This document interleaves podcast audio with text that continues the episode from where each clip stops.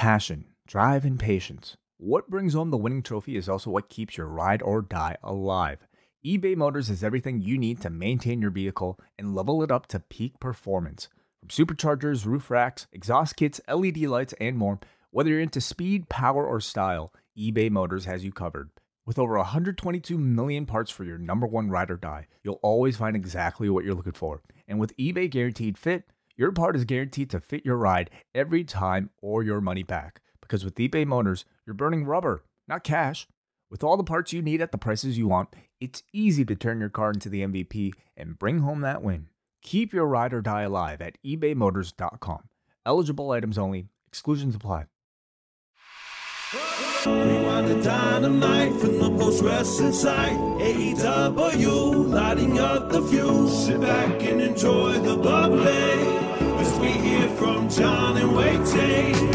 Where we're going, we don't need roads. And if the buck stops here, this thing might blow. Everything you hear are opinions of the show. And if you don't like it, go to the and let them know.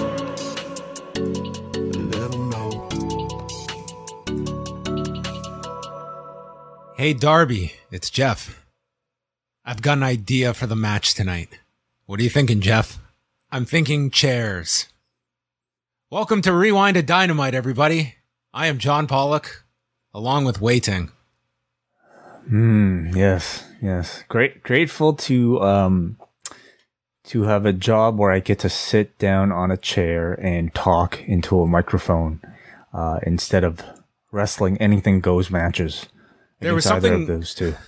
There was something poetic about watching this match at the same time that Andrew Yang is tweeting about how wrestlers and fighters need unions and protection. It was just quite the uh, the juxtaposition uh, watching that match, right? As uh, Andrew Yang is uh, talking about uh, such a such a subject. But dude, I I uh, I will let everyone in on on a secret, and way way you know this. I am a very uh, introverted person when I don't have a microphone in front of me. I'm very quiet. Dude, I, I gasped so goddamn loud when this swanton spot happened. Like, I thought my wife was going to run down thinking I had like pulled, like, uh, Which- fell off the ch- couch or something. Well, well, first of all, the exact same thing happened to me. Oh. I was watching my my wrestling downstairs, and my wife comes down. And she's she's like, "Why are you screaming so much?" And I want which swanton were you talking about, John? I'm Because- talking about the, the Darby swanton onto the eight chairs that like it desensitized me to the point that when Jeff did his swanton, I was like, uh, like that, that was crazy in and of itself. But after I watched the Darby one, like I seriously thought I was about to watch this man like just, uh, paralyze himself. Well, they both made me gasp uh, Oh, equally because one was, you know, one was done by a 20 something year old. The other was done by a 40 something year old who's gone through everything with that poor body. I am more scared watching Jeff Hardy today than I am watching Sting doing any of this stuff. And the dude's got spinal stenosis. I, I, I pray for both those guys, man. Um, it, it was an incredible match, but, but God, like it was definitely one of those matches where I'm like, you know, I, I know everyone's going to say they love this match because, you know, knock on wood, they, they were fine. But dude, this, it was too much to me. And I just feel like we're to sound like such hypocrites the day something happens and we talk about how dangerous this shit is and just one bad landing and someone, God knows what happens to them. And then we have this whole look at all of this stuff that we celebrate in the moment. And I just, I, I don't know. It- goes to such an extent in a match like this that like I'm watching like with bated breath that these guys are going to get up from this, the, the latest stunt. Mm-hmm. yeah. It's, it's not my enjoyment level of what I get out of professional wrestling. I totally understand those that think such a spectacular thing. You marvel at it. It's spectacular. Like it looks, it's breathtaking. At the same time, it's like, it's not what I watch wrestling for where I'm legitimately fearful of, uh, of someone going down and not being able to get up, uh, uh, by, by their own power.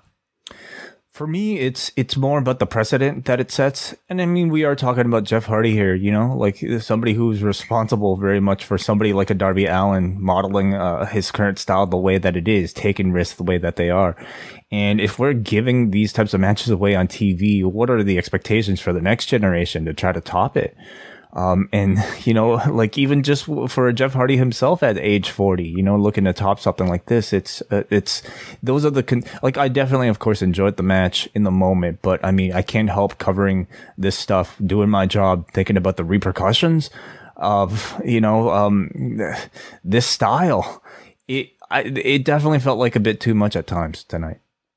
Yeah. So we will we will get into all of that. There is a a ton going on, and I know that uh, you and Kate will be doing the, the news show on Thursday, so we won't go uh, too heavily into things. But just a few things off the top.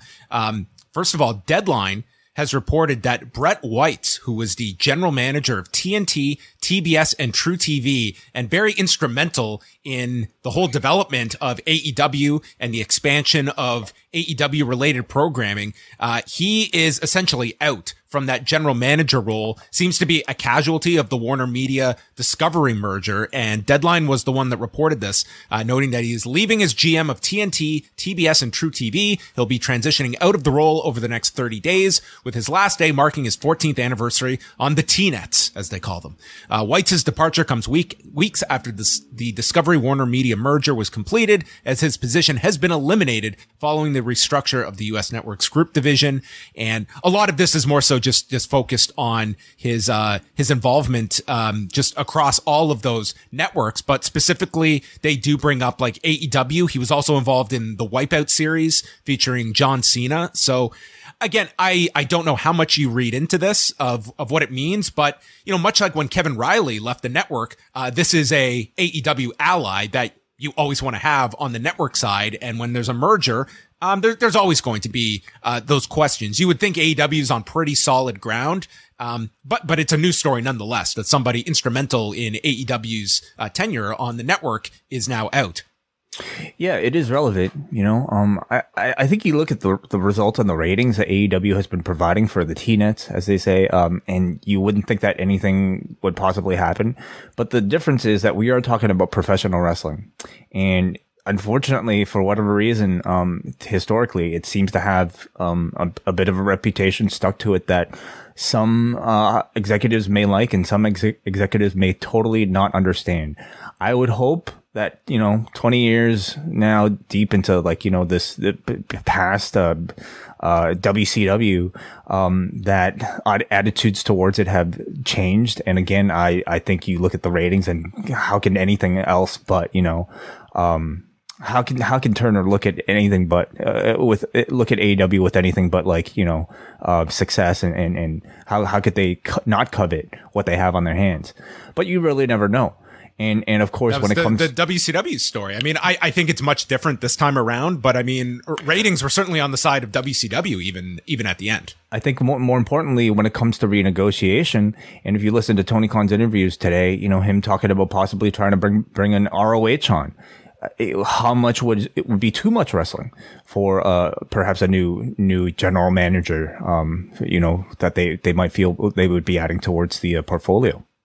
Yeah so uh, yeah again this it like it, it's it's worth bringing up of course. It could be something big could be something small could be nothing. Um, that's and you know with the upfronts coming up there's an expectation that like AEW will be uh, a part of that and I guess we will see, like, you know, if as they are selling um, their their fall schedule, if AEW is kind of a big part of that, or even even a, a minimum part of that, uh, I think that puts them in good standing when you look at how they're performing. I mean, we look at, you know, the NBA playoffs, like TNT has the NBA playoffs and they've got AEW. So some of these nights, it's like, man, AEW is giving us another, it's like we may have, uh, our Lewis Hamilton, but AEW is our Valtteri Bottas, uh, to go back to our earlier discussion today. As long as you have like, uh, a solid number two driver, we know who the number one is, but hey, we, we want to have a sizable number two as well. Right, right. And if you're the, the number two, what is your negotiation power? That's, That's right. Question. Yes. Is there going to be a Red Bull that comes into into play that wants to negotiate? Will uh, will a Renault want to talk to AEW? These are all questions um, that are uh, at the top of everyone's mind. Uh, Tony Khan also uh, he did an interview over at TSN.ca, and um, this was a pretty newsworthy interview. Sometimes with Tony Khan, like um, it's it, it, ranges. Like he will be doing a lot of media where it's it's promotion, uh, but sometimes he, he drops like a lot of things. In his TSN.ca interview, I would definitely encourage people to check out. Noted like not not to expect Bret Hart coming in anytime soon. So I, I don't think he will be part of this Owen Hart presentation at all at Double or Nothing. Uh, he also stated that when it comes to All Out uh, over Labor Day weekend, he said, we're going to talk more about that. But I think one thing for sure is that from the beginning, Chicago's been an awesome market for AEW, and I'm excited about doing lots of shows there. I think All Out is the biggest show we've ever done so far before on pay-per-view, and it's another one of our landmark events where we've reached our highest highs so far. We've got a great history there at the Now Arena, formerly the Sears Center in Hoffman Estates near Schaumburg. I think we can continue that potentially. But on the other hand, there's a lot of places around the world where All Out would be a great show, and we're going to continue exploring options there. He went on to say, I really want to get up to Toronto, and now I think travel restrictions hopefully will continue to ease and make it much more possible to bring in such a large crew of people, not just wrestlers, staff, and coaches, but so many people involved in the production and backstage. With the travel and logistics involved, it's far more manageable. I think today, than it as compared to six months ago or a year ago. Um, I guess saying it's much easier. So hopefully soon we can get up to Toronto and also confirm Dave Meltzer's report that the trios championships, uh, have been made, uh, and apparently were made a long time ago. And he also threw in a tease that there are other championships that I have had made that nobody knows about. So very secretive. This office, he's just got, uh, in his lockbox, I guess, just an endless supply of championships when, when needed. So that, that is at the top of everyone's want is, uh, more titles on this show. So whatever. Sure. Why not? Uh, every match can be for a championship, but yeah, I, you know, obviously, personally, selfishly, um, the the most in, in, interesting nugget of information is the potential Toronto date. Um, and so he's he's saying that All Out might not be Chicago, but not confirming I, that. Yeah, didn't outright state that, but I certainly read this to be that you know I, I am not earmarking all out for Chicago. It really sounds like they are looking at other places for that. It's the most uh, clear answer I, I, can take from that. The weather is decent in Toronto in September around Labor Day. It's not That's so right. bad. That's going to be one of those crazy weekends with uh, WWE show in Wales, and you got uh, All Out weekend, and yeah, it's going to be a very very busy one uh, Labor Day weekend. But you can check out that interview and Rampage, uh, they confirmed it uh, earlier in the day. Tony Khan had mentioned it, but also all over the broadcast. 5.30 Eastern on Friday. Mm-hmm. Yeah. So uh, wrestling during the daytime for, for us. Yes, another head-to-head with a Bellator, who are at 4 Eastern uh, in London, England. Oh, what are you going to watch? I, will honestly be watching neither at that time. There's no way I can watch Rampage at 5:30. So my, my best bet will be uh, if I can find it before or during SmackDown, I'll be able to watch it before we record. But uh, Rampage will be tough at, at this time, but we will get through it. So let's get into uh, Dynamite. It was a, a, loaded show from the UBS Arena on Long Island, New York. Apparently, they had like a, a sizable um, movement in tickets over the last few days. Uh, at last note, uh, WrestleTix had stated around 8,000 uh, were out for the show. This was not at the level of their first show back in December, which had about uh, 9,300 paid and 9,500 in the building, uh, but not too far off. So still a strong number, I would say, for AEW. And for that matter, um, SmackDown doing uh, just below that, I believe, as well. I think they were just under 8,000 as well. So the fact that those were five days apart, um, they both drew, I would say, healthy crowds for Long Island. And we're kicking things off with the Owen Hart Cup and Adam Cole taking on Dax Harwood. And in attendance, they only showed Martha on screen, but Oje and Athena, Owen's uh, children, uh, they were all there at the show tonight. Very cool. Yeah, it's the opening night of the tournament. You would expect them to be there at least uh, for this and the closing, maybe throughout even. So Cole and uh, Harwood start the match, and Dax early on is sent sliding, ribs first into the post, and this would set the tone for the match with Dax Harwood selling his ribs like every person in this building believed this man did not have another breath left. I mean, he just sold these ribs for the whole 15 and a half minutes. He looked like uh, he just did a swanton through chairs on the outside. He, he, was conveying how Darby probably was feeling afterward, and Jeff for that matter too. Uh, they trade rolling Germans. There's a slingshot sit out powerbomb by Dax for the first near fall of the match, and then Dax uh, comes off for a reverse cross and gets met with a super kick in midair, and both men go down. The crowd is applauding them. He blocks a Panama sunrise, and then there's a flapjack and he goes for the sharpshooter. Cole stops him with an up kick and goes for another Panama sunrise, which is reversed. And Dax hits that picture perfect pile driver. Crowd goes red hot as Cole kicks out. And then Dax applies the sharpshooter and the place explodes and he's got it locked but the ribs, the ribs are too painful and he's got to release the hold. And he is set off the apron and dude, this guy just plummets to the mat. He just bounces off the floor after Cole knocks him down. And Dax is stumbling and he's trying to get in and he crashes down off the apron for the tease that he's going to be counted out, but makes it in at nine. And Adam Cole applies the sharpshooter in the center of the ring, forcing Dax Harwood to tap to the sharpshooter in 15 minutes and 31 seconds. I thought this match mm-hmm. was terrific. Great match. Lovely match. Lovely finish. And despite the ending of the match, it was not just another masturbatory Bret Hart tribute match.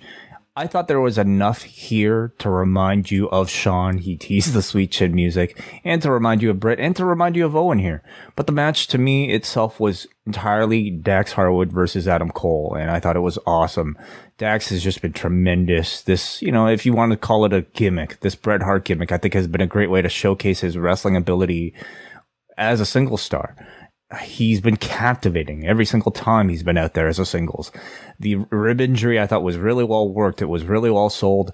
And it had a direct effect on every major spot of the match, including Dax trying to uh, do the sharpshooter but having to let go, including him doing the countout tease and then having to, you know, uh, tough his way back in. And of course, Cole ultimately submitting him with that sharpshooter. A ton of heat for Adam Cole, the spiritual successor in AEW to Shawn Michaels, using that move. How dare he against Bret Hart's favorite wrestler or, uh, a wrestler whose favorite wrestler is Bret Hart, at least. Thoroughly enjoyed this match. It was great. Yeah, it was. There, there were some some great moments. I really loved like the sharpshooter, and then he couldn't hold on because of the ribs. The countout tease was really well done, and I really like Cole winning with the sharpshooter too. I think this will be one of those agonizing losses for Dax Harwood that's just going to eat at him uh, on top of it and um, it gives him something coming out of this, like this um, this loss that he put so much pressure on himself to win, and he doesn't lose. He get like this is the equivalent of like a fighter getting his biggest title fight, and he gets knocked out just brutally, and it's uh, a hard loss to stomach. You know this this entire run has been a net positive for FTR. They are the hottest they have ever been, and as baby faces, no less. So they are they are at this moment, I believe, the number one contenders, uh, or at least the number one ranked in the tag team division. So you would think that that's where where they would be headed after this. Yeah, and also But I guess like I guess they're already still they're actually champions right now, aren't they? they got the ROH and and uh, Triple tag titles. Well, maybe we can also get like a FTR with Cole and and somebody um, at a later date too. Like you could play this out as a tag program uh, down the road, and you know, Heart Foundation and the Rockers. Uh, wow. Okay, who's Jannetty? Um, well, that will have to be uh, wh- whoever Cole chooses. I mean, you've got the acronym right there for FTR. I mean, they're all set. Um, what do you mean? What, what FTR can stand for? Oh, oh, okay. Uh, fuck the Rockers. That's it. That's- Oh, okay. All right. All right. Anyway, let's move on. Let's move on. Video for uh, Darby and uh, Jeff Hardy. Uh, they're both just stating how their chemistry embraces one another. This is not about exchanging headlocks. It's about getting crazy. Never has a more true statement been said to preview a match. They are more stuntmen than wrestlers, and Darby has asked Tony Khan to waive the rules. Just let us be psychotic. Guess what? Khan agreed to this. They they were psychotic. Yeah, at least they're very self aware um, that this is not usual.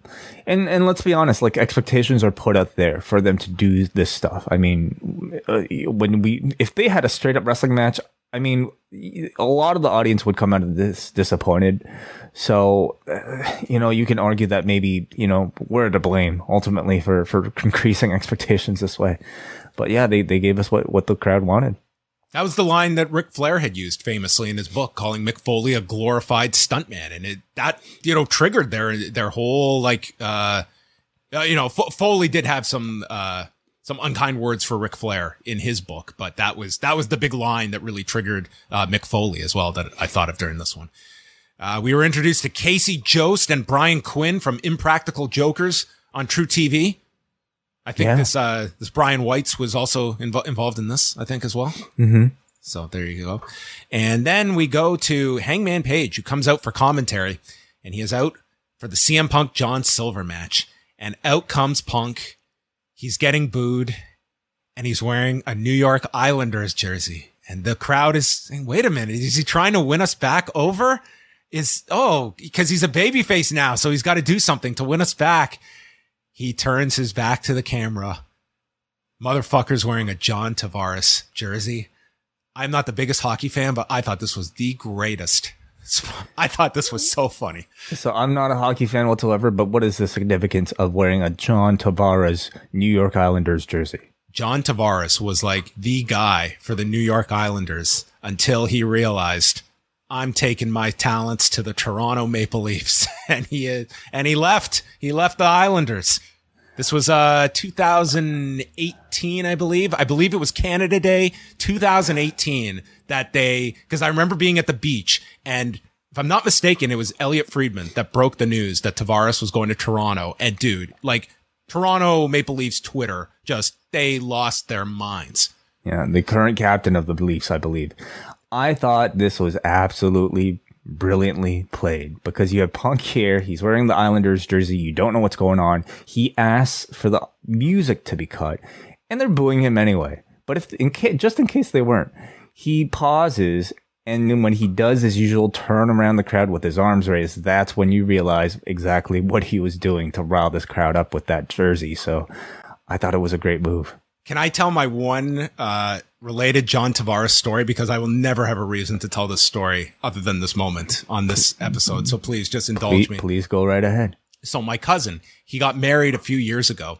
And when he proposed to his girlfriend, it was around like the end of June 2018 is what I'm, I'm guessing it was uh, to coincide with this. So he had told like his his best friend, he's like, I'm going to ask I'm going to propose like this weekend or something like that. And so his friend was like, you know, congratulations, whatever, whatever. Uh, let me know how it goes. So like the two days or whatever pass. And then my cousin texts his friend like capital letters. He said yes with all these exclamation marks. And my friend is like, Oh man, he must have been so excited. He wrote, he said yes. And he wrote like, congratulations on like the proposal. And he's like, no, John Tavares joined the Leafs. and he had forgotten. He said yes. anyway, he was like, "What about what about the proposal?" I was like, "Oh yeah, she said yes to or something like that." anyway, that's that's the closest I have to a John Tavares story. Oh, anyway, that's great. So they are chanting back and forth, uh, and Punk is like out in like Islanders colors too, with like his trunks and boots on top of this. The crowd is actually going back and forth at the beginning with Johnny Hungee chants and Punk, uh, but then they just settle on booing Punk. Uh, they go through the picture in picture. Uh, Silver gets in a lot of kicks here and then hits him with a brainbuster for a two count. Like this crowd was into the idea of John Silver winning this thing, as preposterous as that sounds. There's a tornado DDT off the buckle to Punk, and then Punk stops the spin doctor, hits a roundhouse kick, step up knee, short arm clothesline. He's flexing to the audience, and then he stares down Hangman Page from the apron while he's on commentary. And you think he's going for a springboard, but no, he goes for the buckshot lariat.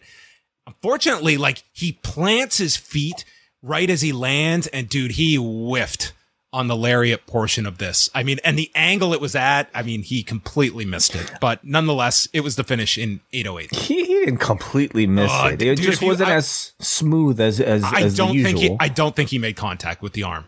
really? Go back Wa- and watch it. was it that one. far off? It was pretty off. Oh, okay. Well, maybe, maybe I'll have to rewatch it. But I mean, to me, Punk is not the most graceful wrestler anyway. So him, like, you know, mimicking another wrestler's move, like, I, I thought he connected, but if you're telling me he didn't, then I'll have to rewatch that. That's somewhat unfortunate. But overall, I mean, when you have a, a crowd this reactive to not just Punk, but to Silver as well, I- the the match really can't help but be a success, and I thought it absolutely was. Um, not much more like Johnny Hungee is it has these tremendous like bursts of offense that I, I feel are actually quite unique to him in this company. So in this c- context, seeing him as a singles, like usually it's used great, very effectively for those hot tags in a tag team situation. But as a single star, he still got them a wonderful undersized baby face against, against the very hated, uh, one night heel here, in CM Punk. And I thought the match was quite successful, especially the little thing at the end, at least symbolically for Page. I, I love this deal with Punk in Long Island. I hope they continue it forever as long as this guy's in AEW. Like if he ever turns heel, he should just not show up at Long Island, so they're even more pissed that he doesn't even show up. Like it was, it, they should just keep this running forever. That he, this is the one place that he hates. So, um, Page and Punk then go face to face in the ring, and it's it's all Punk responding, saying how Page took this personally, and he doesn't know why that these people don't like him. It's not personal for Punk; it's just business. I used to wake up and ask, "Are you a good guy?" But this morning I woke up and asked myself, "Are you the champion?" And my answer was yes. I just destroyed your boy, and it's the blueprint for what I'm going to do to you. And if you won't shake my hand, well, you will after double or nothing, whether you're conscious or not. And Page just gives him the middle finger and leaves. Mm-hmm. Love this. Love this. I thought the segment was good. Match was very good as well. I thought tonight AEW and Punk really played this evening very well. You know, instead of instead of maybe trying to fight a bit like if they if he came out as a straight up babyface, I think there was a chance that this card would have played along. But There, there was a lot of chance for him at the beginning of the match. And then I think they realized the, the role that they wanted here and they pretty much went anti-punk. But I, I think you're right. I think that it wouldn't have been too hard to uh, flip this crowd if they had been dead set on doing it. I, I like though that they didn't. It was, it it would have been a typical punk reaction at best, but by going along with the heel factor, I think they made it a, a very special, magnificent night for CM Punk and this Hangman Page feud by extension. You know, they played into it and turned it into something far more memorable than it would have been had they been fighting against it. And it respects your crowd too that you're not ignoring that you were just here five months ago and he mm-hmm. was hated. And what? It's just he's onto a new feud and you're supposed to forget what happened five months ago. Instead they're they played into like punk cut a total heel. It's not like he just came out in december and was booed. Like he ran down the city. He made fun of their hockey team. It would have been disingenuous to just come out now and now he's all complimentary. It was it was consistent. So I think you lean into that. And I think you kind of want both Page and Punk to kind of go through this in the lead up. Like last week, Page was much more heelish. This week, it was Punk that was heelish. Mm-hmm, totally. We got some confirmation in the chat room. You are right, John. He did miss, it looked like. Well, it was, uh, can't hit them all, I guess. But overall, I thought this segment came off uh, pretty well with the, with the reactions and the promo afterwards, but maybe he's going to retire the, uh, the buckshot lariat. Hmm. Yes. Yes. Sh- Shivani interviews Baker, Hayter, and Rebel. Uh, Baker's in a Mario Lemieux shirt, and Baker has to face a Joker. And she and Hayter are going to win their tournament matches and states that storms are violent and exciting when they begin, but then they pass. And tonight the storm is going to pass. And Baker is asked if her and Hayter end up having to face each other, what's going to happen? And Baker says the better female will win. Danhausen and Tony Nese. This was Danhausen's in-ring debut for AEW. Uh, and we've got Mark Sterling in the corner of Tony Nese, also in Islanders colors with his uh, suit and tie. And Sterling distracts Danhausen to avoid Nese getting cursed. And therefore, Nese capitalized, attacking him in the corner, the running Nese, and pins Danhausen in 36 seconds. Yeah, surprising. You know, surprising for such a big fan favorite to come out here and lose in 30 seconds. But I thought it was great booking. Danhausen is not the type of wrestler that needs to go on an undefeated winning streak. He's more endearing just simply as a character. He's way more endearing when he's getting beaten up and he's getting saved by Hook.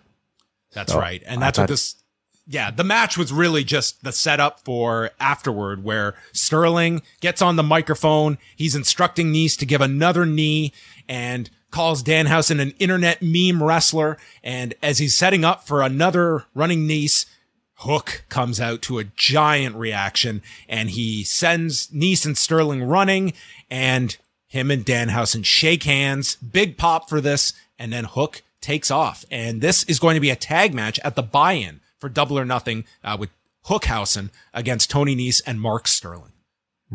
Yeah, I thought actually all of this was quite brilliant. It got Tony Nese more over.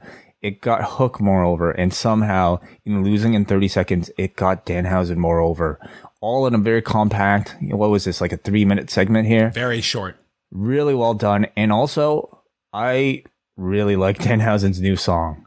You know, there was a lot of speculation. Oh, okay, are they going to use like what the, you know, tequila? It's not tequila, but I would contend that it might be better. Um, Mikey Rukus is always uh, killing it here. So this was great. Wardlow is brought out for the next segment. It is the contract signing. There are signs of Boo Wardlow flashing on the screen uh, for everybody. And the ring is all decorated with balloons for MJF. And then we go to the dark side of the ring, like title board. And I'm just, and it starts with on the next season of Dark Side of the Ring. And you've got Jericho voicing this. And they end up, it's Jericho doing his read and then stops asking, is this just for MJF? And they end up doing a mock Dark Side of the Ring trailer on the history of MJF and Wardlow with Taz and Barry Horowitz as your uh, on camera interviewees. no Jim Ross on this. And uh, that was, I thought this was so well thought out, and I thought this was hilarious it came from out of nowhere. Like I'm like, oh, is there? Are they announcing a fourth season somehow on in the middle of Dynamite? I mean, the fact that uh, like Dark Side of the Ring was so in the news last week, like made this even more relevant. The fact that they did this now, um, whoever mm-hmm. came up with this, I thought this was like a really clever way to recap this feud. Well, if, if you remember last time MJF was in Long Island, they did that whole big video of him, like you know, in the football jacket and, and all that and it seems like it may, might be a running thing now where every time you have an MJF reappearance in his hometown, they go all out with some, uh, no pun intended, with, with some, some video production. And I thought this week's was absolutely brilliant. It was a really excellent parody. You know, of course, having Jericho on staff helps, but the slow mo shots, uh, the interview shots looked exactly like they, I mean, close to almost an exact, you know, replica of what they did. The fonts looked exact. So I'm sure, um, uh, Evan Husney and, and Jason Eisener are, are very happy. So the whole arena is chanting for MJF as his music plays. They go nuts for him. He's wearing an Islanders jersey as well. Just a complete baby face coming out here. And there is Wardlow in the ring at the end of the table. And MJF explains he will let him out of his contract if he beats him at double or nothing. But first, he wants to give Wardlow a chance to speak to the people here in Long Island, and he sarcastically tells the audience not to boo every time Wardlow goes to speak, because the last thing we would want to do is create the loudest boos in wrestling history. As he tells Wardlow, the floor is yours. And this crowd won't even let this guy get a word out. And then MJF says, screw him. He isn't going to speak and he lays out the conditions stating that karma is going to get Wardlow for what he did to my best friend Cody Rhodes. And then says, Do you not want me to talk about 2024? Because neither does the guy in the back. And says the conditions for the match are that Wardlow will have to get whipped, but not once, not twice. And he goes all the way up to nine before handing it to Shawn Spears, who puts up the 10. So Wardlow will have to be whipped 10 times and then wrestle Shawn Spears in a steel cage match, which they note Wardlow is 0-2 in cage matches with MJF as the special referee. And then he will get the match with MJF. So there's a lot uh, that they got to cram into uh, two weeks here. But uh, we're going to do the lashings next week, and then I guess the cage match the following week in probably in Vegas. Yeah, looks like it. Yeah, um, a lot of activity in the next two weeks. And then if Wardlow loses a double or nothing, he will never be allowed to sign a contract with AEW. And they try to make him sign the contract with the handcuffs on. He is uncuffed, signs it, and then MJF calls him a coward. And that sets off Wardlow, who murders security. This might have been uh, the best the best indie security they have had to date because these guys just I don't know if these were the the Create-A-Pro uh, in the security, but they were fantastic. These guys made this guy look like a monster inside of this ring. MJF is hiding behind Spears, and Spears has a chair but gets stopped, and Wardlow just stares down MJF and he grabs him, teases the power bomb. They actually had this crowd getting excited that MJF was going to get power bombed, which I could not imagine that they would get this reaction for Wardlow, but it was so chaotic and MJF was about to get powerbombed and they saw this as a significant moment and Sterling jumps on the back, saving MJF who runs away. And then MJF and Spears just watch as Sterling gets put through the table. I thought the crafting and thought that went into this segment th- from the parody to the structure of it. Everyone got to cheer for MJF. By the end of it, you still had the desired reaction for Wardlow. Sterling as your sacrificial lamb. You got a power bomb. You teased, but did not give away MJF getting, uh, his, getting his, uh, physicality. I, I really was a big fan of this segment. I thought it was uh, pretty much like pitch perfect. At this point in the show, I was thinking they were hitting home run after home run after home run, um, and I was thinking, wow, this this dynamite like was fantastic. Is becoming fantastic. Might, might is on course to be one of their best because I'm in total agreement. Um, this I thought was almost a perfect segment here. The way MJF is able to command a crowd. This comparison has been made before, but I I thought it really came across tonight. I haven't seen somebody be, be able to be so comfortable, so commanding, so charismatic in front of an audience since The Rock. The way he's able to speak to this crowd as if they were one collective entity and, you know, direct them to some sort of weird psychology to be, you know, to, to, to get them to sarcastically not boo Wardlow and actually encouraging them to do so. I thought was so incredible to watch. You know, of course we have guys like Punk who are great speakers, but for this type of cocky, jokey type of vibe, I haven't seen a better example of this st- style of promo since Dwayne. So it really was incredible. Uh, he had a lot of work to do in this segment. I mean, first of all, to field this incredible energy from his hometown crowd and doing all of that, entertaining them, but also he had to, you know, convey the stipulations. I thought they were clearly laid out. They're entertainingly laid out. I love the 10 thing with Spears. Like this was really a segment and this is overall a wrestling product designed for people who have watched this stuff for a long time. Between the dark side of the ring to, you know, of course, having to recognize Shawn Spears for his past gimmick.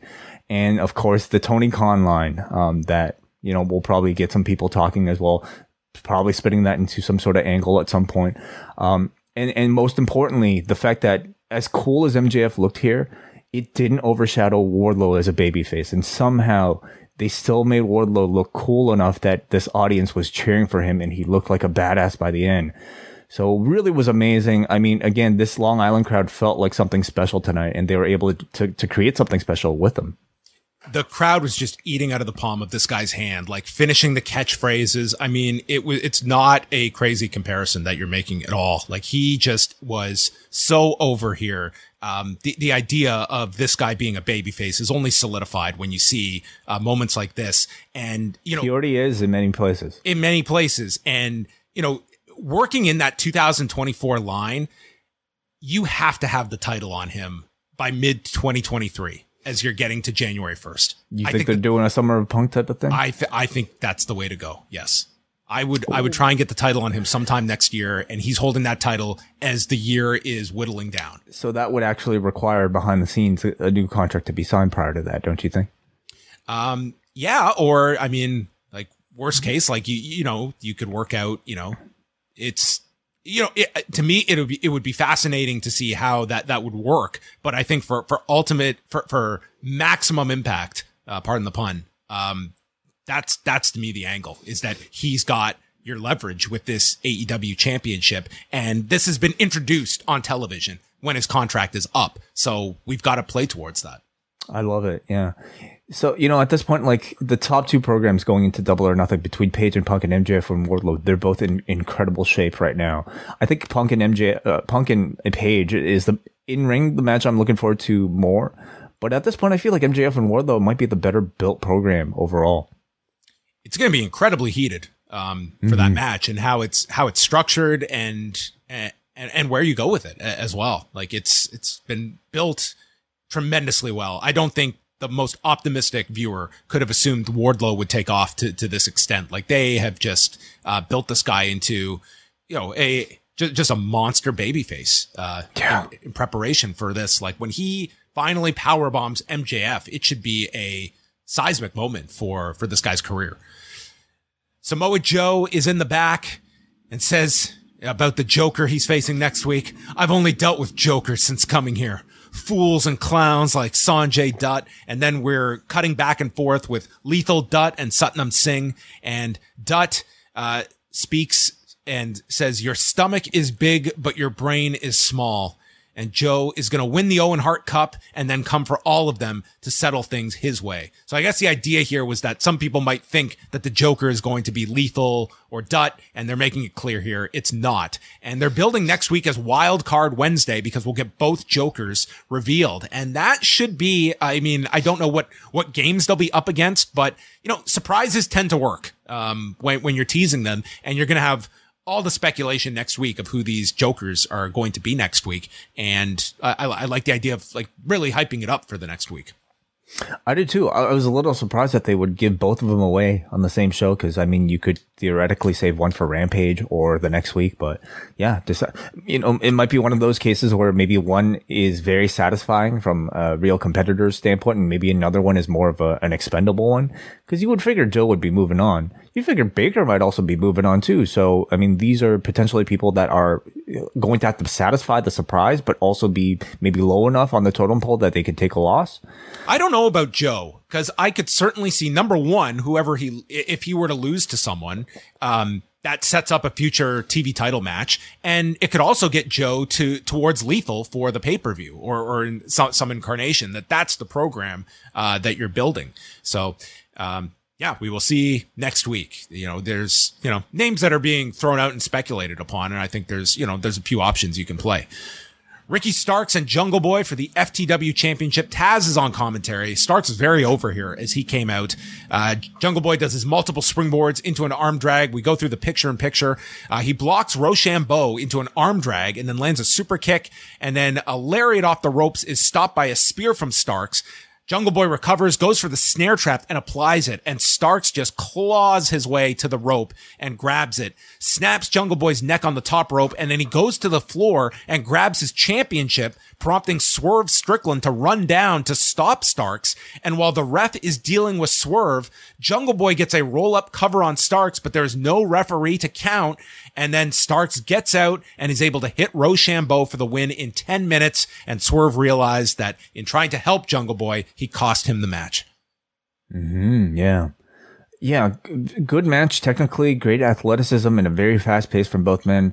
I felt the crowd dipped a little bit here, coming off of you know some incredibly hot segments with some big stars. I also talk- thought they saw Starks as more of the baby face than they were into Jungle Boy here as well. You think so? Okay, I, I felt like it felt more into into Starks here, but I, I agree with you. Like I, I, didn't think this match like uh blew anyone out of the water. Like it, it was all right. Um, I, I I feel like you know we're we're talking about uh, this is definitely a case where it's it might be one title too many in in the case of the FTW title because uh, I, I mean the Owen Cup means more at this point than the Owen like the first round Owen Cup means more than the FTW title at this point. So they were they they saw this as, as a little less important. I thought the finish itself was maybe a little contrived and cliche in a sports entertainment sense but it it was it needed to be done to set up a number of storylines after this actually yeah, you had Luchasaurus and Christian come out and they just brush past Swerve and they get into an argument. Starks and Hobbs are on the floor, prompting Keith Lee to come down to be with Swerve.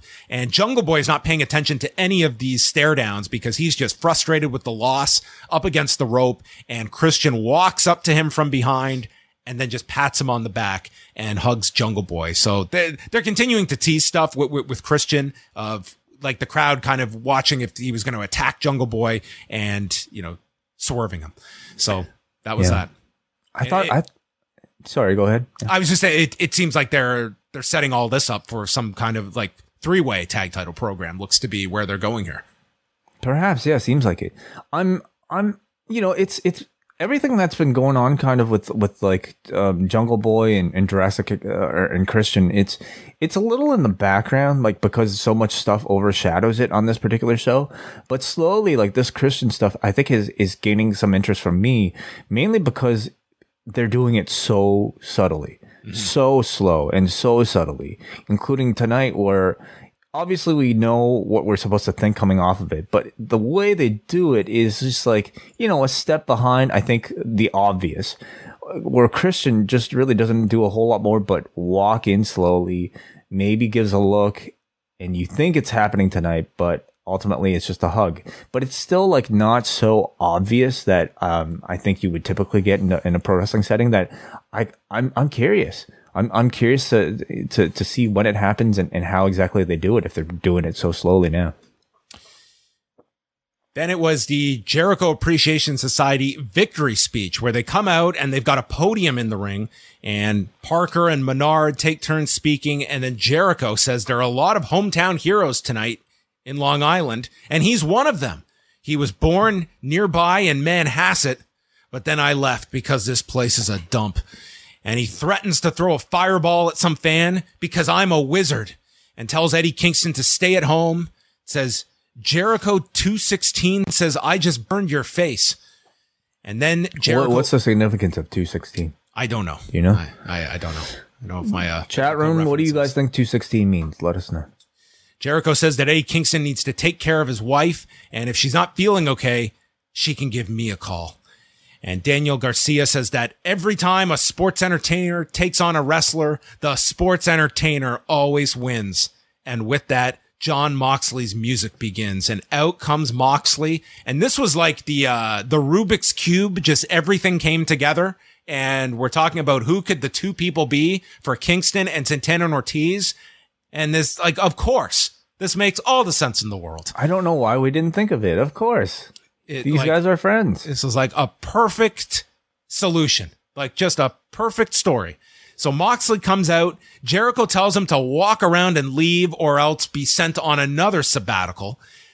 Danielson comes out with Regal and Yuta, but Jericho says there's still only four of you and five of us when Eddie Kingston, burn mark and all on his face, appears with Santana and Ortiz on the apron and the crowd chants, you fucked up at the Jericho Appreciation Society. Big brawl ensues. Kingston goes right for Jericho to choke him and Hager breaks it. Regal brings Jericho to the floor and Regal decks him with one punch and the Jericho Appreciation Society retreat. And this, this set up all these loose ends that looks to be our 10 man tag for the pay-per-view. Yuta's gone and Danielson and Moxley make perfect sense to be with Kingston, Santana, and Ortiz.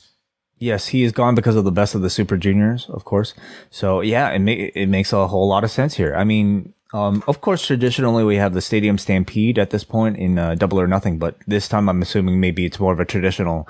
Maybe uh, what, what do they call those? Like falls count anywhere types of uh, tor- maybe should just be, elimination like- tag. Yeah, this should be a thing? street fight or something. This should not be some kind of gimmicky Yeah. match. Just doesn't uh, need to be the spectacle of seeing these 10 and the star power now that you have in there between Mox and Eddie Kingston and Chris Jericho and Bryan Danielson is more than enough to make this a very coveted match on the show.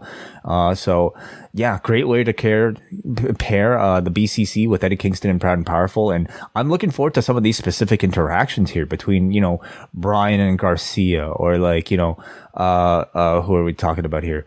Um, you know, uh, Mox, uh, Mox and Even, even like Danielson and Kingston teaming together. I Yeah. mean, I, I hope we get a segment with like the five of them all together, like going Yeah. into battle with with one another, and it, it's like all these diverse personalities. Yeah, or or like you know, uh, even Jericho and Bryan. Like, when was the last time those two touched? Some someone brought it up actually. I, I, I cannot remember where I saw it, but I, I am curious if they bring up the the past issue with uh, Santana and Jon Moxley, with each going after the other's eye. Remember when they did that during the Jericho Moxley uh, title program? You know, I do. I don't remember it so much at this point, but you, you're absolutely Santana right. had the eye patch, and then Moxley Was had that the eye patch. Oh, okay. Then So- perfect. I mean, listen, this whole story is about uh, taking each other's eyes out anyway, so maybe they can share eye care tips. Well, they are they are partners now. So Serena Deeb and Thunder Rosa, there was a feature here with comments from Jim Ross, Dustin Rhodes, and Shivani, and that was pretty much the extent of the the women's title uh, mention for the pay per view on the show. The Owen Hart Cup continued with Toni Storm and Jamie Hayter. Uh, it began with a front chancery applied by Toni Storm, and then Hayter takes over, hitting a snap suplex on the floor, and Storm would sell her back throughout the match. Uh, they had dueling elbow strikes with both uh, down inside the ring, and then Storm hit this spinning DDT in the ring and a follow up one to the floor. Hayter then hits a backbreaker over her knee, uh, going back to the, the, the injured body part, but grabs her knee after hitting the backbreaker. Hayter then hits a Uranage onto the edge of the apron. All her offense was around the back and she hits a superplex, but then tries for one more. She tries to do the roll through into a follow up vertical suplex and Storm catches her with an inside cradle for two. And then there's a backslide rollout and boom, hits her with Storm Zero and pins her out of nowhere in eight minutes and 34 seconds. And uh, Martha Hart gave this five stars. She looked, uh, she loved this. Is there a Martha Hart uh, star star system now? I, I think it's going to develop. I think I think she should have a star system by Double or Nothing. That would be great. Oh, interesting. Okay. Uh, we, Yeah. we talk about this being like the tough spot in the show sometimes, but uh, I, I think these are two of the better women in the entire division, and I, I thought they had a really entertaining match. Yeah, I thought so too. Um, I, I almost wondered if my expectations were a little too high for it because like they're two of my f- favorite um uh, wrestlers in the women's uh, division. And I almost felt like this would be the type of match that would you know steal the show almost. But it, it's incredibly difficult at, at the 9:30 slot, and Yeah, it did not steal the show, but I, I just thought like technically this was like a really nice laid out match, and I, I- really didn't have any complaints about it. No, I have no complaints a- at all. Too, you know, it carried the streak of I think some really quality stuff on, on this show. But I mean, if I if I have to like, it was maybe towards the bottom of like you know, I, this was a really hard show to compete with, you know, because it was really sandwiched between a lot of really incredible segments. This post wrestling podcast is brought to you by NerdWallet's Smart Money Podcast. Financial literacy can be daunting, but it's one of the most valuable things you can equip yourself with. On NerdWallet's Smart Money Podcast, their trusted financial journalists offer easily digestible, conversational discussions on topics like balancing your portfolio. If you think an ETF is one of Cena's five moves of doom, this show might be for you. Planning for your tax bills this April, so you don't have to worry about a visit from Irwin R. Schyster. And putting away more money for retirement, because unlike most wrestlers at the end of their careers, most of us should only plan on retiring once. Listen to NerdWallet's Smart Money Podcast on your favorite podcast app. Future you will thank you. BetMGM has an unreal deal for sports fans in Virginia. Turn $5 into $150 instantly when you place your first wager at BetMGM. Simply download the BetMGM app and sign up using code Champion150. Then place a $5 wager on any sport. You'll receive $150 in bonus bets, regardless of your wager's outcome. And if you think the fun stops there, the King of Sportsbooks has plenty of surprises in store. Check out daily promotions, same game parlays, live bets, and so much more. Download the app in Virginia today and get $150 in bonus bets instantly from your first wager. Only at BetMGM. BetMGM and GameSense remind you to play responsibly. See BetMGM.com for terms. 21 plus only, Virginia only. New customer offer, subject to eligibility requirements. Rewards are non withdrawable bonus bets that expire in seven days. Please gamble responsibly. Gambling problem? Call 1 800 Gambler. Promotional offer not available in Washington, D.C. So, uh, dude, uh, Excalibur, I can't believe he has to do these rundowns and then call another hour of programming after this with Rampage. But my God, what he had to promote here. I'm just looking at all the stuff here. So Rampage on Friday at 5.30 has Riho against Ruby Soho in the Owen Hart Cup. Scorpio Sky defends the TNT title against Kazarian, and we got a, a video of Scorpio Sky calling Kazarian a brother. The reunited Death Triangle takes on the Butcher, the Blade, and Marq Quen. Shawn Spears against Bear Boulder, and the Baddies will speak. Lexy Nair then interviews Kazarian and he's interrupted by Sammy Guevara and Tay Conti, who warn Kazarian that Scorpio Sky is not the same guy and he'll stab you in the back. And Kazarian laughs, getting a lecture from Sammy Guevara about trust. And he, and Guevara ends it by saying, S see you later. And Kazarian says, Hey, your vlog sucks. you know, you know who Kazarian is? If you weren't a, you're not a Ted Lasso viewer, are you? I've seen one episode, but sure. Kazarian like needs to be Roy Kent. That's who this guy needs to be. Like the old, like crotchety veteran, but he's he he's lovable in a in a certain sense. Well, he who just thinks everything sucks. Yes, but he's he's like the best character on the show. He's even better than Ted Lasso in my opinion. That might be okay. a controversial take, but it's the truth.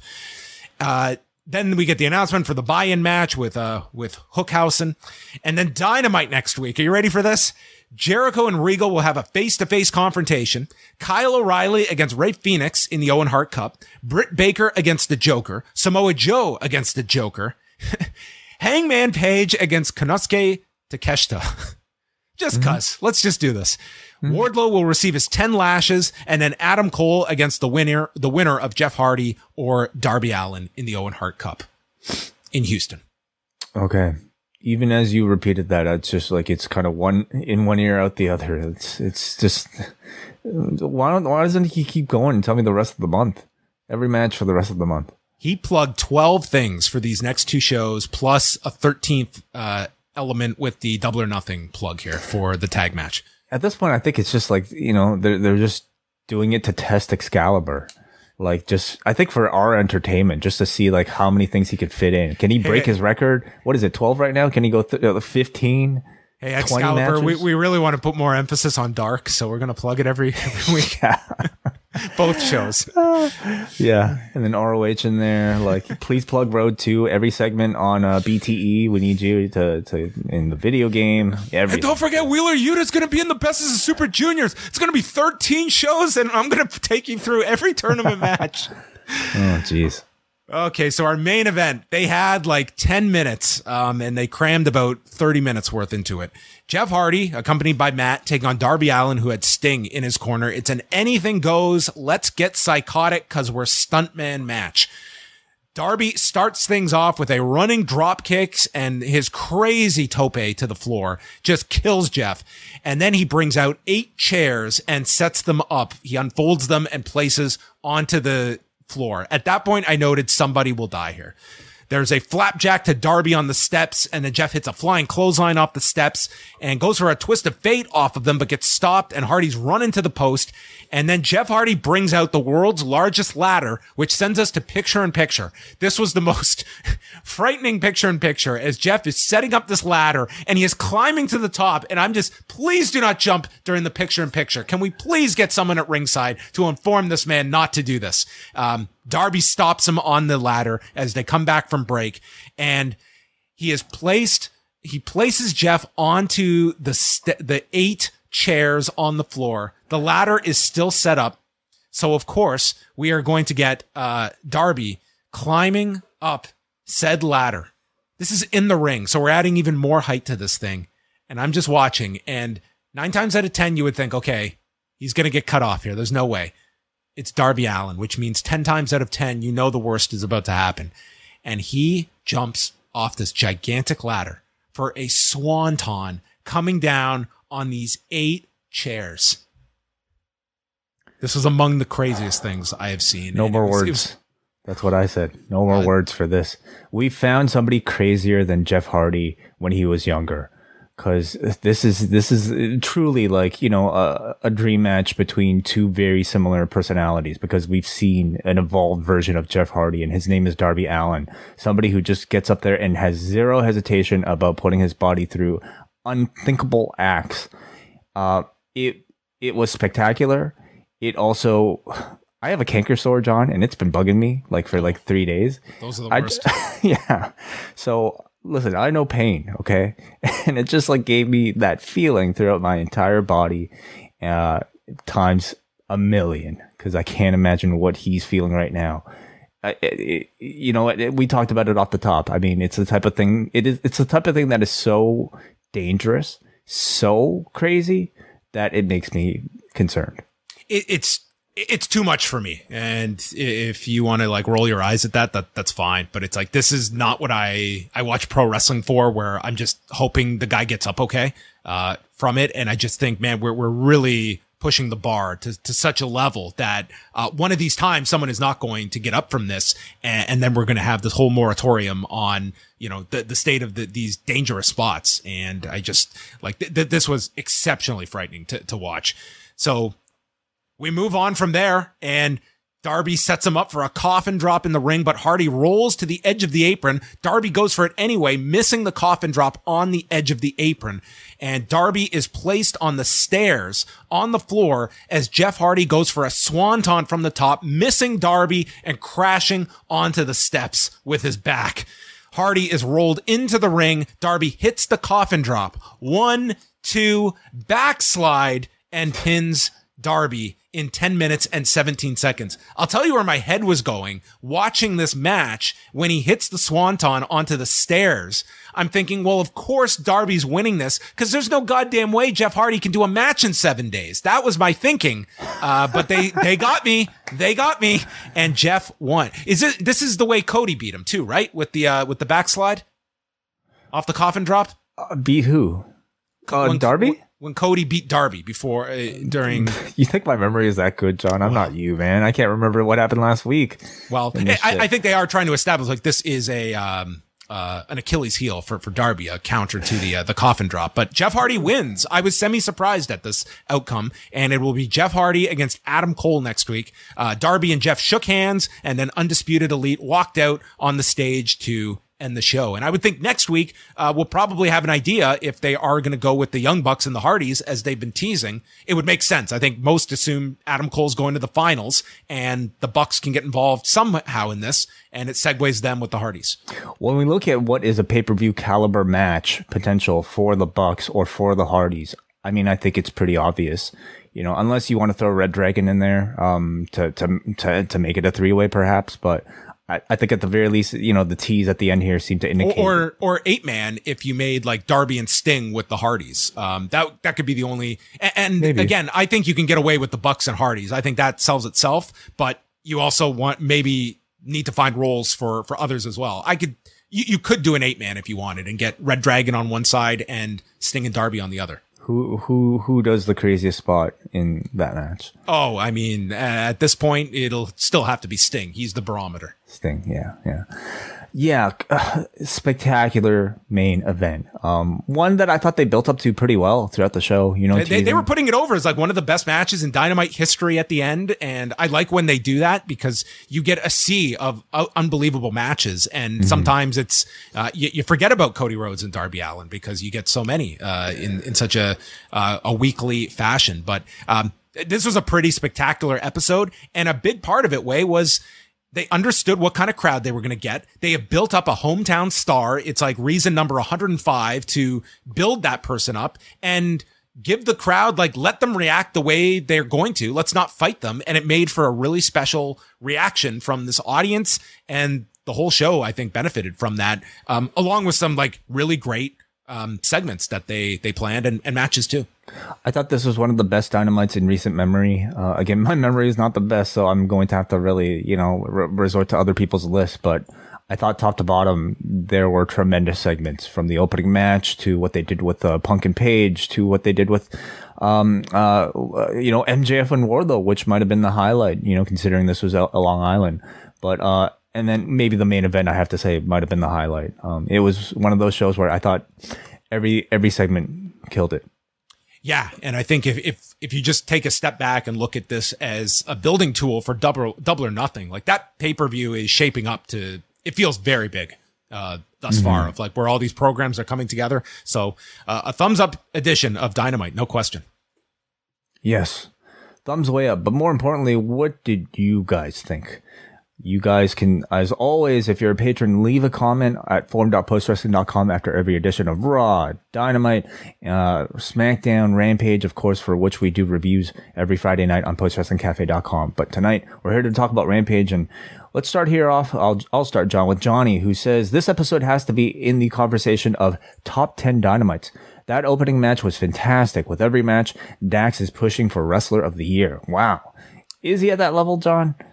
Uh, It's a tough race. I'll say Tomohiro Ishii is making a solid campaign at uh, at 46 years of age. Um, uh, for, for The, me, the fact that, I mean, even some per- somebody, one person considers him in contention says a whole lot about, you know, how much he's grown uh, as a singles wrestler this year. I mean, just look at the the match like between him and Cash. The like when when you put in like what they did in April with uh the Briscoes, the Young Bucks, their own singles match, and uh you can add this one to the list. This is a fantastic match that they had tonight. It's it's an incredible run that the two are on. He says, and that finish might be my finish of the year. Hookhausen lives. Storm versus Hayter was phenomenal, and I would love to see another match between these two. My friend actually called BCC helping Kingston out because it sets up wrestler versus sports entertainers. In that main event, it wasn't the prettiest, but it was the most insane match from both of these guys. Question: JAS versus BCC. Is it a blood and guts match? Do you do it on a pay per view and make it, or make it a special dynamite? Okay, yeah, so that's right. You know, we've we've talked about Stadium Stampede and maybe the likelihood that they're probably not going to do that without with a full crowd. What about uh, blood and guts? I don't know if you'd want to. I, I would save that. I don't know if this pay per view needs blood and guts, but this has certainly been built up to a way that it it, it warrants something uh, of that magnitude. Like to The double ring is my hesitation. You know, That's for- for right. that That's right. You've got the double. Like I, I don't think um, this is probably happening at the pay per view, and I, I do expect the match to happen at the pay per view. Yeah, maybe you get the straight up match first, and then that somehow leads to blood and gut on TV. Yeah, you could keep this going because you know you have just introduced Moxley and Danielson to this mix. I can't imagine you just end this after two weeks. That you could keep this going um, with many many iterations. You've got ten parts here uh, that you can mix and match and go back to blood and guts. You know, maybe that's something big you do.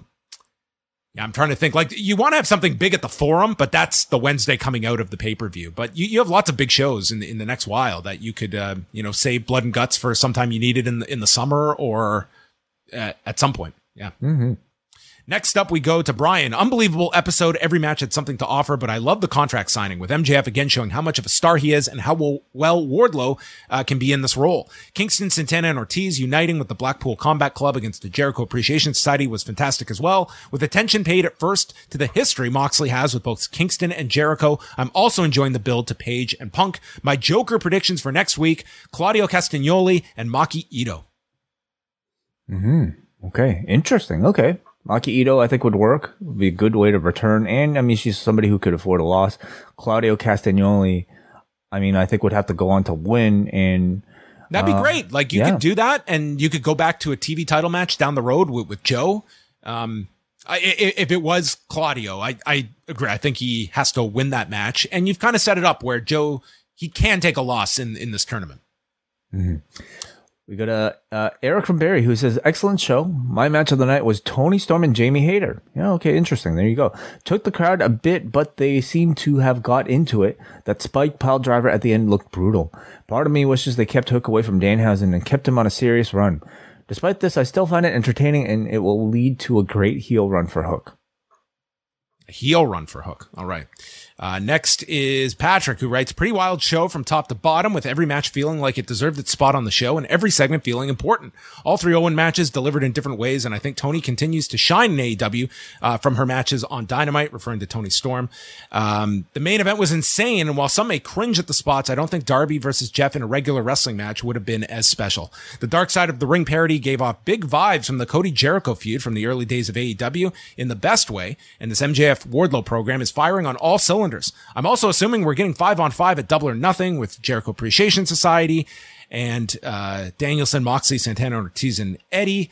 With the men's Joker being confirmed to not be Lethal or Satnam Singh, any guesses as to who it will be? Cesaro, Miro, or a New Japan talent seem to be the favorites. Could be anybody.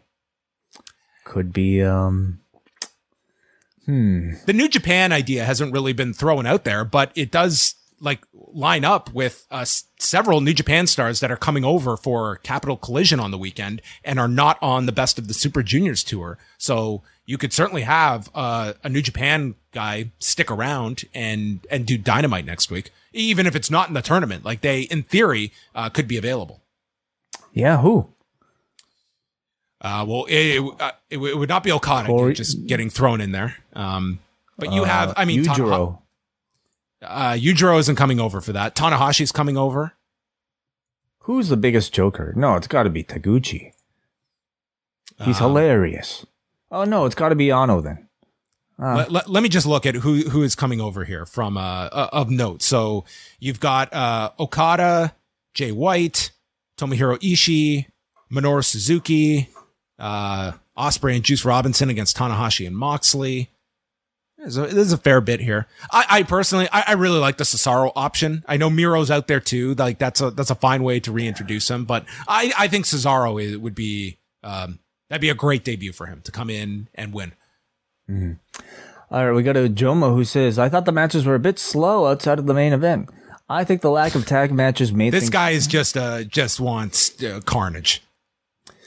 uh maybe yeah, maybe." Uh, he says, "I think the lack of tag matches made things feel slower than usual, but it looks like I'm in the minority on that one. From the way they dress to even the way they stand, the Jericho Appreciation Society are just pure douche. I love it. Good to see Regal get some revenge for Jericho peeing in his tea." There's nothing I could say that can enhance how amazing that MJF Dark Side of the Ring was. I just want a petition for making Shawn Spears MJF's permanent second, like Arn to Rick. Those two are gold together. They are very good together, yes. Jay from Colorado catching up late because I've rewatched the Dark Side of the Ring parody five times. The entire show has been excellent, but damn, that segment was really good. Bringing in Barry Horowitz was the icing on the cake. Fantastic lead in to the contract signing. We go to Muggin, who says, in terms of atmosphere, Long Island is officially the Canada of New York as the city brought the thunder, and they know how to hold grudges. Punk wearing an Islanders jersey with no music and his entrance was brilliant. Cole Harwood was a great opener. Storm Hayter as well. The Dark Side of the Ring parody was amusing as the Wardlow Friedman saga puts the former where Cody was a little over two years ago. The Jericho 269 was pretty weak, but the BCC and Proud and Powerful collaboration was anything but. All right. And the last one is from Kate in Montreal. An outstanding two hours, especially the first, which was one of the best 60 minute blocks of wrestling television in years. The Long Island crowds are awesome, even by AEW standards, because they understand full well that they are there to play a role that exists nowhere else. The Dark Side of the Ring parody was one of my favorite segments ever. The attention to detail was remarkable, and I could not stop laughing. They did a very a tremendous job with that. And parody can be very difficult uh, sometimes. Like you have to really nail it, and I thought they did in that instance. You have to know your audience too. And this certain, I mean, it's it to me, it shows you how how much of an impact Dark Side of the Ring has had to the hardcore audience. To the point where now they do something like that, and everybody gets it. And the music as well was really perfect too for for that particular thing. Um, I believe we had one super chat that I might have missed earlier. So if you just give me a second here. I should be able to scroll up. Okay. All right, here we go. From DJ Depression, who sends $5. Thank you for the super chat, DJ. He says, Do you think it's a little irresponsible of AEW to have okayed that Darby spot? Darby is one of my favorites, but somebody should have told him no.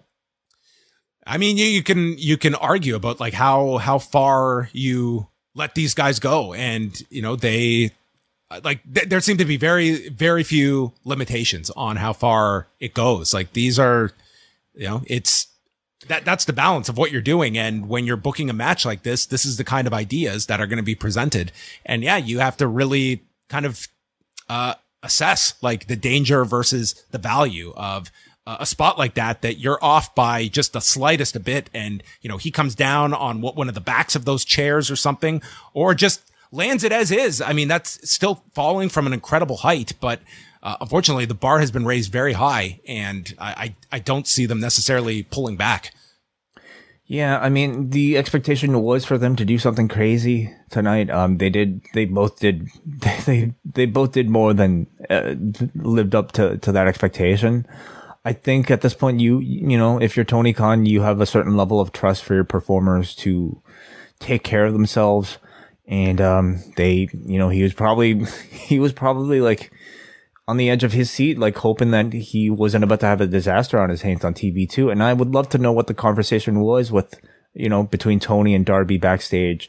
I'm sure it was a lot of gratitude, but is there also concern? Cause I think we all know the stories of like, you know, TLC and like Vince McMahon, uh, you know, like obviously ha- very happy about the outcome, but also being incredibly concerned about the, uh, the, the, the Hell in a Cell, you know, and like what we know been said to, to Foley after, afterwards, like a lot of concern for their performance. Cause as much as, as much as I think we appreciate the spectacle, the potential disaster that could take place on TV is not worth any of that. So, um, I, you know, we, we have to continue to, to ask these questions, but, yeah, maybe, you know, like thankfully they both seem to walk away pretty well tonight. Uh, we have one more piece of feedback here from Hansi who says Shida injured on Rampage out of tourney apparently. So this is something that they discussed. They brought up on commentary tonight and they mentioned, yeah, an injury to Shida and she could be out of the, the tournament. So that was, that was actually mentioned on, on the broadcast that we, uh, we glossed. But we don't know for sure yet at this point. I guess not, because um, the way I understood it, it was um, they didn't say it definitively. Yeah, so unless uh, Hansi, you got some more updated information than we did. Yeah, um, at the start of the Jamie Hayter Tony Storm uh, match, this is from John Siino's report. Commentary mentions how Hikaru Shida's injury could take her out of the tournament, but we will find out more about that soon. Mm-hmm. Okay, so, so uh, and that might be legit. Like they may not know what uh, what her status is, so we will uh, uh, keep people updated on that as well. Okay. That's going to bring an end to Rewind to Dynamite, a pretty noteworthy edition of the show. Uh, but Wai will be back on Thursday, live at 1 p.m. Eastern Time with Kate from Montreal to go through all the latest news, uh, plenty going on. And then Thursday as well, the British Wrestling Experience is going to be dropping with Benno, Andy Ogden, and Martin Bushby going through all the latest uh, wrestling news from the British wrestling scene. Uh, Benno just went to the For the Love of Wrestling convention, so he will provide a live correspondent report of his uh, his trip to that convention and much more uh, coming up on Thursday. And then I will be back on Friday for the news show and rewind to SmackDown at a special start time of 10 p.m. Eastern as we go through SmackDown and uh, AEW Afternoon Rampage. D- sure, early evening rampage. Ramp, a rampage for supper. Perfect. What a what a perfect mix uh, to to have. So Wai loves eating while writing notes for AEW. It's a it's a perfect combination. How did dinner go tonight? Well, not very good with this canker sore. So I mean, Ooh. I I didn't make that mistake, and I did try to eat before. Cold foods, um, no nothing acidic. Do you, do you use uh, uh, salt and warm water? Yeah, yeah, it's the worst. It's, it's dude. I would seriously consider doing the Darby Allin bump before I'd accept the canker sore. They are the goddamn worst They're the worst. in the world. They're the uh, worst. Yes, please. Uh, forget Darby Allin, everybody. Please, I'm. You know, Wai send your one, thoughts to me. Yes, uh, keep keep Wai uh, in your thoughts. That's gonna wrap things up, everybody. Uh, you can go to postwrestling.com, subscribe to the channel here it gets the the word circulating and then all of a sudden people are realizing who the hell are these guys? Well that's you the messengers out there. That is it for us. Thanks for watching. Rewind to dynamite